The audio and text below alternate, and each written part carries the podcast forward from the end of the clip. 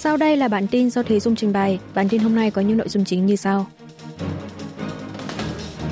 Các nước chuẩn bị cho bài diễn thuyết cuối cùng trước thềm bỏ phiếu triển lãm thế giới 2030.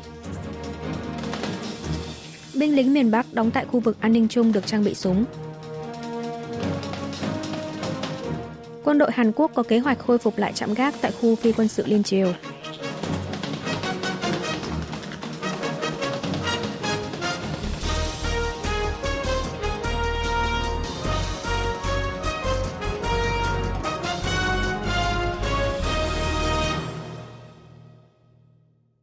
Các nước chuẩn bị cho bài diễn thuyết cuối cùng trước thềm bỏ phiếu World Expo 2030. Không khí tại thủ đô Paris của Pháp đang nóng dần trước thềm cuộc bỏ phiếu của Đại hội đồng Tổ chức Triển lãm Quốc tế BIE, quyết định quốc gia đăng cai triển lãm thế giới World Expo 2030. Hàn Quốc vẫn đang tiếp tục tổ chức nhiều sự kiện nhằm thu hút lá phiếu ủng hộ tới thời khắc cuối cùng, như tại Trung tâm Văn hóa Hàn Quốc tại Paris hay các địa điểm chính như khu vực ven sông Seine. Hai quốc gia cạnh tranh với Hàn Quốc là Ả Rập Xê Út và Ý cũng đang gấp rút chuẩn bị cho bài diễn thuyết cuối cùng, thủ tục cuối trước thềm bỏ phiếu. Thời gian bỏ phiếu tại Đại hội đồng BIE là vào lúc 1 giờ chiều ngày 28 tháng 11 giờ địa phương, tức 9 giờ tối giờ Hàn Quốc. Thành phố Busan của Hàn Quốc sẽ có bài diễn thuyết đầu tiên, sau đó tới Rome của Ý và Riyadh của Ả Rập Xê Út. Mỗi bài phát biểu có độ dài 20 phút, sau đó đại hội đồng sẽ tạm nghỉ khoảng 20 phút. Tới 3 giờ chiều giờ địa phương, tức 11 giờ tối Hàn Quốc, đoàn đại biểu của 182 nước thành viên BIE sẽ tiến hành bỏ phiếu bầu quốc gia đăng cai World Expo 2030 theo thể thức bỏ phiếu điện tử không ghi danh. Kết quả cuối cùng sẽ có vào khoảng trước hoặc sau nửa đêm giờ Hàn Quốc. Hiện tại, Ủy ban xúc tiến giành quyền đăng cai triển lãm thế giới Busan 2030 vẫn chưa tiết lộ ai sẽ là người diễn thuyết cuối cùng – được biết, bài diễn thuyết cuối cùng sẽ truyền tải về lịch sử vượt qua vết thương chiến tranh, đạt được tăng trưởng nhanh chóng của thành phố Busan xưa và nay, cam kết sẽ chia sẻ những kinh nghiệm đó với toàn thế giới. Binh lính miền Bắc đóng tại khu vực an ninh chung được trang bị súng. Một số nguồn tin trong quân đội Hàn Mỹ ngày 28 tháng 11 cho biết, kể từ cuối tuần trước, binh lính Bắc Triều Tiên đóng tại khu vực an ninh chung GSA đã mang theo súng khi làm việc. Trong khi đó, các binh lính phía Hàn Quốc vẫn duy trì trạng thái không vũ trang. Bộ Tư lệnh Liên Hợp Quốc quản lý GSA đang chú ý theo dõi động thái của quân đội miền Bắc, xem xét biện pháp đối phó. Có khả năng quân đội Hàn Quốc cũng sẽ tái vũ trang cho binh lính tại GSA. Ngày 22 tháng 9 vừa qua, chính phủ Hàn Quốc đã đình chỉ hiệu lực của khoản 3 điều 1 thỏa thuận quân sự liên triều ngày 19 tháng 9 năm 2018, có nội dung về việc thiết lập khu vực cấm bay, đáp trả vụ Bắc Triều Tiên phóng vệ tinh trinh sát quân sự một ngày trước. Ngày hôm sau, miền Bắc tuyên bố phá vỡ toàn bộ thỏa thuận. Từ ngày 24 tháng 11, Bắc Triều Tiên bố trí binh lực tới 11 trạm gác ở khu phi quân sự Liên Triều, từng bị phá rỡ căn cứ theo thỏa thuận quân sự ngày 19 tháng 9, đồng thời trang bị cả vũ khí hạng nặng như súng không giật. Bộ Quốc phòng và Hội đồng Tham mưu trưởng Liên quân Hàn Quốc cho biết quân đội đang theo dõi chặt chẽ các động thái của Bắc Triều Tiên và xem xét biện pháp đối phó cần thiết. Quân đội Hàn Quốc có kế hoạch khôi phục lại trạm gác ở khu phi quân sự Liên Triều xuất hiện trong một chương trình của Đài Phát thanh và Truyền hình Hàn Quốc KBS ngày 27 tháng 11, Phó tránh Văn phòng An ninh Quốc gia Hàn Quốc Kim Tae-hyo cho biết quân đội Hàn Quốc cũng có kế hoạch khôi phục lại trạm gác ở khu phi quân sự liên triều DMZ. Hàn Quốc không thể ngồi im trong khi bị đối phương quan sát, vũ trang và uy hiếp. Ông Kim nhấn mạnh việc quân đội Hàn Quốc khôi phục lại chức năng giám sát, trinh sát khu vực biên giới liên triều là một biện pháp đáp trả hành vi khiêu khích quân sự của Bắc Triều Tiên, như phóng tên lửa đạn đạo xuyên lục địa, vệ tinh trinh sát, Phó tránh văn phòng an ninh quốc gia Hàn Quốc cho biết quân đội sẽ đối phó tức thì, bình tĩnh và cứng rắn trên phương diện quyền tự vệ, trong bối cảnh Bắc Triều Tiên đã cố ý phá vỡ toàn bộ thỏa thuận quân sự liên triều 19 tháng 9 năm 2018. Trước đó, quân đội Hàn Quốc xác định miền Bắc đã khôi phục lại trạm gác trong khu phi quân sự liên triều mà nước này từng phá rỡ căn cứ theo thỏa thuận ngày 19 tháng 9, đồng thời còn trang bị cho trạm gác này vũ khí hạng nặng như súng không giật. Về động thái trên của Bình Nhưỡng, người phát ngôn Bộ Ngoại giao Mỹ ngày 27 tháng 11 giờ địa phương chỉ trích miền Bắc đang làm gia tăng căng thẳng quân sự và rủi ro phán đoán sai lầm trên bán đảo Hàn Quốc. Chủ tịch Kim Jong-un được báo cáo hình ảnh vệ tinh chụp Nhà Trắng và Lầu Năm Góc của Mỹ. Báo Lao động, cơ quan ngôn luận của Đảng Lao động Bắc Triều Tiên ngày 28 tháng 11 đưa tin, vào sáng ngày 27 tháng 11 và rạng sáng ngày 28 tháng 11, Chủ tịch Ủy ban Quốc vụ Kim Jong-un đã được Trung tâm Điều khiển Vệ tinh Tổng hợp Bình Nhưỡng thuộc Tổng cục Công nghệ Hàng không Vũ trụ Quốc gia báo cáo về hình ảnh được vệ tinh trinh sát chụp từ ngày 25 đến ngày 28 tháng 11. Theo tờ báo này, vào khoảng 11 giờ 35 phút đêm ngày 27 tháng 11, vệ tinh nước này đã ghi lại hình ảnh của căn cứ hải quân Norfolk và nhà máy đóng tàu Newport News của Mỹ ở bang Virginia. Trong quá trình này, vệ tinh đã phát hiện được 4 tàu sân bay hạt nhân của Mỹ và một tàu sân bay của Anh. Vào 11 giờ 36 phút đêm cùng ngày, Chủ tịch Kim Jong-un đã được báo cáo hình ảnh vệ tinh ghi lại Nhà Trắng, Lầu Năm Góc ở Washington. Ngoài ra, vào ngày 25 tháng 11 vừa qua, nhà lãnh đạo miền Bắc đã được báo cáo hình ảnh vệ tinh ghi lại thành phố Rome của Ý. Lúc 9 giờ 17 phút sáng ngày 27 tháng 11, ông Kim được báo cáo hình ảnh căn cứ không quân Anderson của Mỹ trên đảo Guam.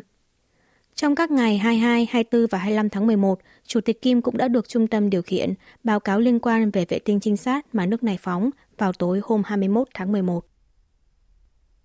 Hội đồng Bảo an không đạt được biện pháp đối phó cụ thể với vụ phóng vệ tinh của Bắc Triều Tiên.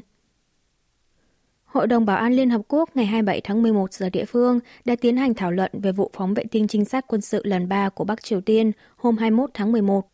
Tuy nhiên, do hai nước thành viên thường trực là Nga và Trung Quốc đối đầu với các nước phương Tây, trong đó có Mỹ, ra sức bảo vệ lập trường miền Bắc, nên cuộc họp đã kết thúc mà không đạt được thành quả nào, như đưa ra tuyên bố hay dự thảo nghị quyết lên án Bình Nhưỡng. Phát biểu tại cuộc họp, Đại sứ Mỹ tại Liên Hợp Quốc Linda Thomas Greenfield nhấn mạnh Hội đồng Bảo an có nhiệm vụ duy trì hòa bình và an ninh quốc tế, vậy nhưng quyền hạn của cơ quan này lại đang bị miền Bắc làm suy yếu. Đại sứ Hàn Quốc Hoàng Chun Cúc cũng tham dự cuộc họp cùng ngày với tư cách nước đương sự, nhấn mạnh hành động khiêu khích của Bắc Triều Tiên không còn là vấn đề khu vực mà đã trở thành vấn đề toàn cầu. Ngược lại, đại sứ Bắc Triều Tiên Kim Song thì chỉ ra rằng có hơn 5.000 vệ tinh đang quay quanh trái đất, nhưng Liên Hợp Quốc chỉ đặt vấn đề với riêng vệ tinh nhân tạo của nước này, trong khi Bình Nhưỡng chỉ thực hiện chủ quyền chính đáng. Tổng thống Yoon song yeol bày tỏ lập trường cứng rắn với doanh nghiệp thường xuyên chậm trả lương cho người lao động. Chủ trì cuộc họp nội các ngày 28 tháng 11, Tổng thống Hàn Quốc Yoon song yeol chỉ thị các ban ngành hữu quan phải nỗ lực để dự thảo sửa đổi luật tiêu chuẩn lao động được thông qua tại kỳ họp Quốc hội lần này. Dự thảo có nội dung quy định chủ doanh nghiệp thường xuyên chậm trả lương cho người lao động sẽ không được tham gia vào các dự án trợ cấp của chính phủ, cũng như gặp bất lợi trong đấu thầu dự án công cộng và giao dịch tài chính. Tổng thống Hàn Quốc nhấn mạnh luật pháp Hàn Quốc coi hành vi chậm trả lương cho người lao động là một hành vi phạm tội hình sự. Bên cạnh đó, Tổng thống cho biết đã tiếp xúc với lãnh đạo của hơn 150 quốc gia để kêu gọi sự ủng hộ cho thành phố Busan giành quyền đăng cai triển lãm thế giới World Expo 2030.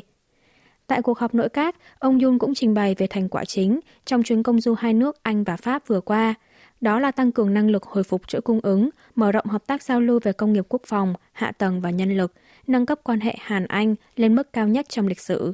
cũng như nhất trí hợp tác ở lĩnh vực trí tuệ nhân tạo, lượng tử, vũ trụ với Pháp. Chỉ số tâm lý tiêu dùng tại Hàn Quốc giảm 4 tháng liên tiếp Ngân hàng Trung ương Hàn Quốc BOK ngày 28 tháng 11 công bố kết quả điều tra xu hướng tiêu dùng tháng 11. Trong tháng này, chỉ số tâm lý người tiêu dùng là 97,2 điểm, giảm 0,9 điểm so với tháng 10. BOK phân tích, mặc dù kỳ vọng về việc Mỹ thắt chặt chính sách đã giảm xuống và xuất khẩu có dấu hiệu hồi phục, chỉ số này vẫn giảm do nhu cầu tiêu dùng trong nước tiếp tục chững lại, ảnh hưởng từ lạm phát và lãi suất cao. Chỉ số tâm lý người tiêu dùng đã giảm 0,1 điểm trong tháng 8, rồi tiếp tục giảm trong 3 tháng sau đó. Chỉ số triển vọng giá nhà, biểu thị tâm lý của người tiêu dùng đối với giá nhà là 102 điểm, giảm 6 điểm so với tháng 10, ảnh hưởng bởi xu hướng tăng giá bán nhà ở trên toàn quốc chậm lại. Lượng giao dịch đình trệ, trong khi lãi suất cho vay tiếp tục ở mức cao. Chỉ số triển vọng lãi suất trong tháng 11 ghi nhận 119 điểm, giảm 9 điểm, do kỳ vọng về việc Mỹ ngừng tăng lãi suất cơ bản khi tỷ lệ lạm phát của nước này có chiều hướng chậm lại. Triển vọng chi tiêu của người tiêu dùng giảm 2 điểm xuống 111 điểm, Tỷ lệ lạm phát kỳ vọng tương ứng với triển vọng giá cả trong một năm tới là 3,4%, tương tự với tháng 10. Hàn Quốc quyết định tuyển dụng 165.000 lao động phổ thông người nước ngoài trong năm 2024.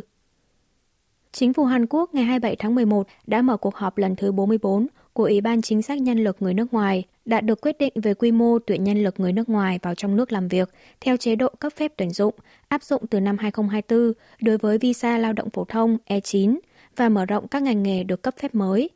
Trước tiên, xét đến tình hình cung cầu nhân lực, chính phủ quyết định quy mô áp dụng nhân lực người nước ngoài theo diện visa E9 trong năm 2024 là 165.000 người, tăng 37,5% so với năm ngoái.